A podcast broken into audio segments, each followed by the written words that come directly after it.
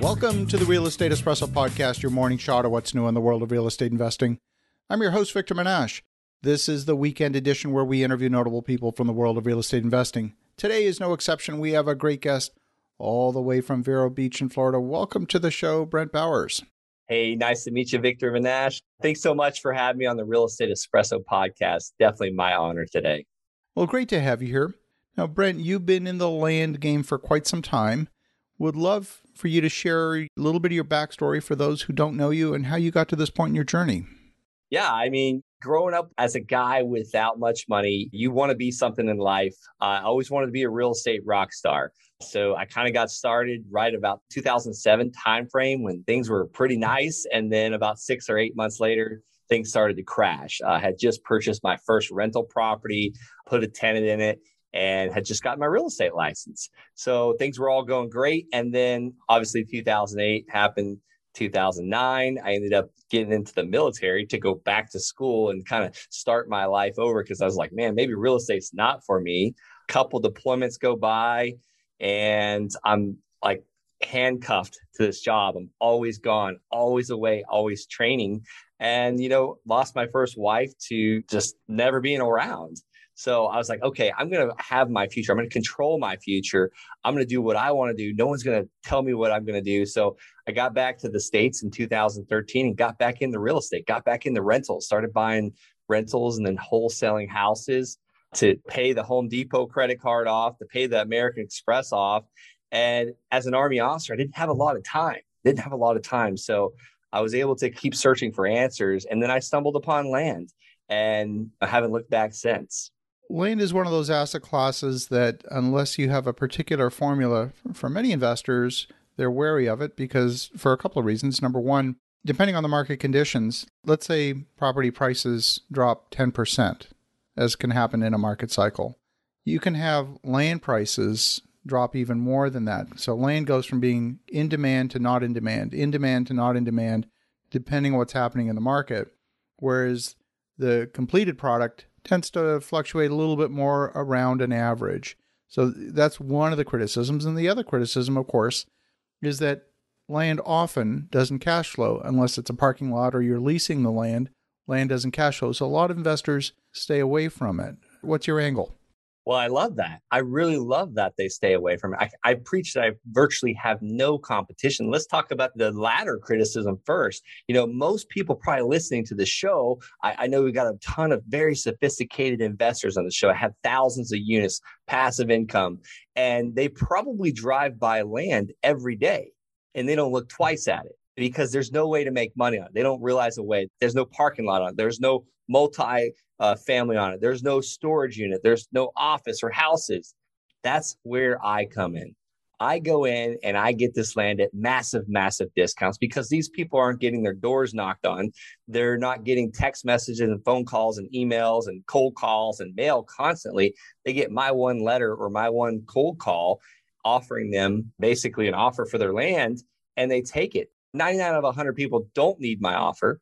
But that one person that gives me a massive discount and I'm getting this property at 20, 30 cents on the dollar, it allows me to turn around and sell it to someone else for a nice down payment and an affordable monthly payment and, and get an income from this piece of land that was doing nothing before. So that's how I make money from it. And that's why there's virtually no competition because most people don't realize that you could buy land at pennies on the dollar and turn around and sell it to someone that does want it. There's a buyer for every piece of this land. I love that. That makes a lot of sense. So, in a lot of cases, what you're describing are, some sense, stranded assets, assets that are not being productive that could be, and simply because the owner doesn't know, doesn't care, doesn't whatever. And so that stranded asset is just sitting there underperforming and you can put it to work. 100%. And then the first one you mentioned too, the first criticism, that's that's a true fact.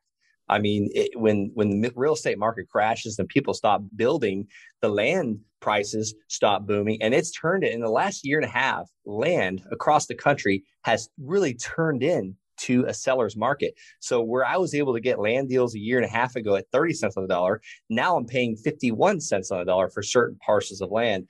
And I'm not only buying buildable infill lots where a builder can build a spec home or multifamily.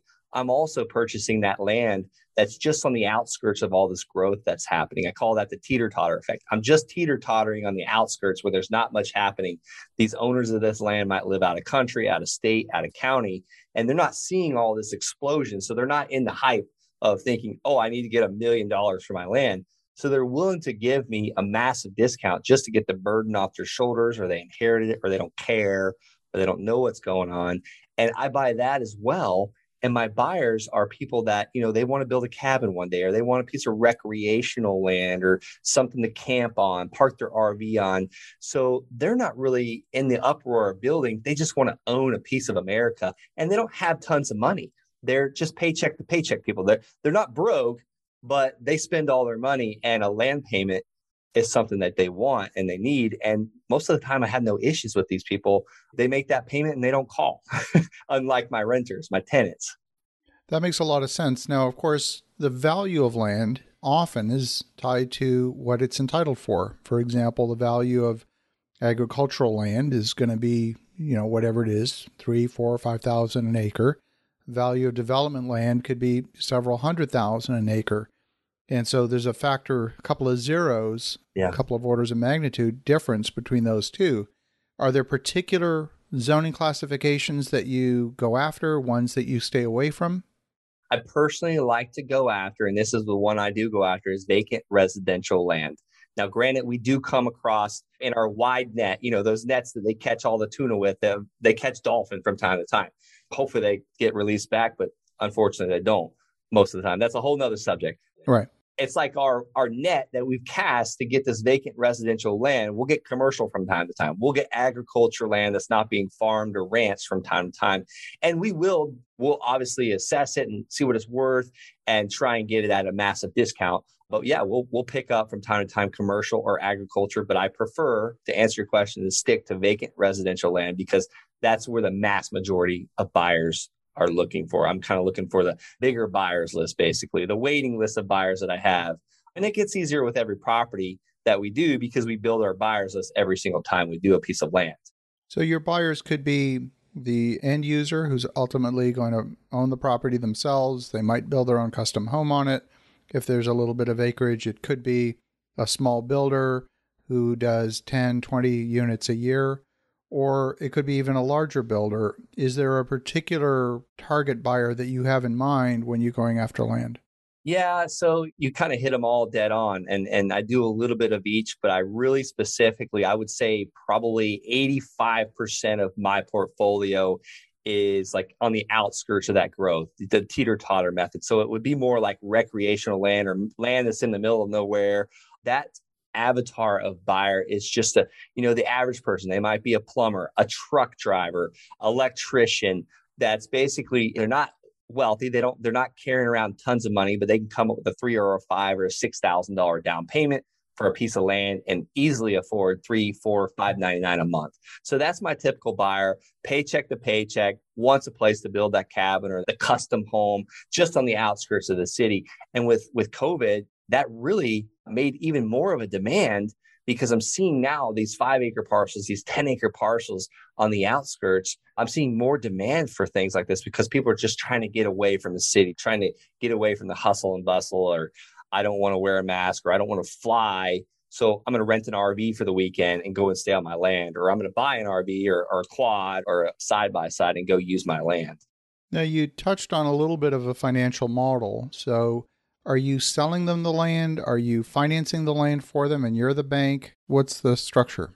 Yep. We take a down payment and then a monthly payment. We're selling 90% of our land on a contract for deed, contract for deed, because my structure is all about passive income. I want to do a deal or my if when my team does a deal, I want to be paid for the next at least five years. There's some land deals that we're doing, bigger land deals, where we'll do a 30 year mortgage on it. But yeah, most uh, of 90% of it is we will do a contract for deed on a specific term, interest rate, and when they pay it off, we will then transfer them a warranty deed. We'll give them a warranty deed for their land and do it that way. Now, if we have a buyer that's putting a larger down payment, say $40,000, and they're more sophisticated, they want to use a title company, we'll do that. And we will give them a deed of trust and a promissory note, but they're going to come up with a way larger down payment.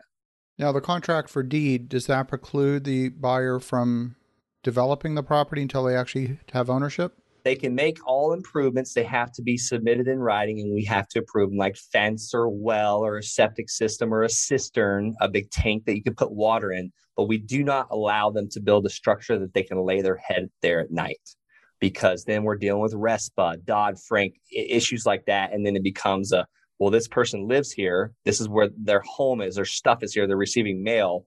Then it becomes a little harder to send a cancellation of contract. That's usually going to be in front of a judge type thing. And I don't want to have to deal with that. Now, granted, it could still happen. We could, someone could still fight us, and we'll do everything we can to modify a loan if need be. As long as they're working and communicating, we will work with them. But then there's the bad part about the land business that no one really talks about is there's easy come, easy go. You know, if we're not doing a credit check or all these financial checks, can they afford it? There will be those that default, and unfortunately, sometimes we're already profitable on the land when they default and we'll have to send a cancellation of contract for deed. That makes a lot of sense. Now, one of the issues with land from a due diligence standpoint is environmental. And so whoever owns the land, whoever has touched the land at some point in the past, including even a mortgage holder, can be liable for the cost of any environmental cleanup. To what extent do you get involved in validating the environmentals and any other risks that you might be facing as part of your due diligence? Yeah, I mean, we we do our best to check and know what's going on in the surrounding area. Obviously, check that there's no junkyards. We won't buy like a gas station or a previous gas station that there might have been fuel tanks. And that's one. A lot of times, I get asked all the time, Brent, what land deals do you avoid? Those with environmental issues, one, and two that are not profitable if there's any, like for instance, in Pueblo, Colorado, they've got the zones where they've got a lot of lead. So we don't usually purchase land in that area because we don't want to deal with the repercussions of that. Or we know there's polluted water in certain areas of the country. I won't even mention that here. If we know about it, we'll avoid it. Now, obviously, we do our due diligence the best we can, but I'm not going to go and do a, you know, environmental. You're not going to be doing borings and, and no, no, not and, doing and, it. Okay. Understood. Understood. And except for the, the townhouse development that we're doing, we did check soil and all that on that one. But that was a $1.2 million piece of land, not a $9,000 piece of land. Of course.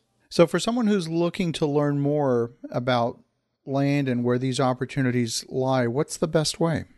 I'm always talking to people on Instagram. Be more than happy to talk to you. My handle is Brent L. Bowers, or head over to thelandsharks.com. And those are the two best ways to get in touch with me. Fantastic. Well, fascinating story. As you probably know, we're very extensively involved in land development, but the focus is on the development and the entitlement of land for going vertical. And for the listeners at home, if you're interested in learning more about these opportunities, many of which are overlooked, definitely reach out to Brent at thelandsharks.com. That's thelandsharks, And in the meantime, have an awesome rest of your weekend. Go make some great things happen. And we'll talk to you again tomorrow.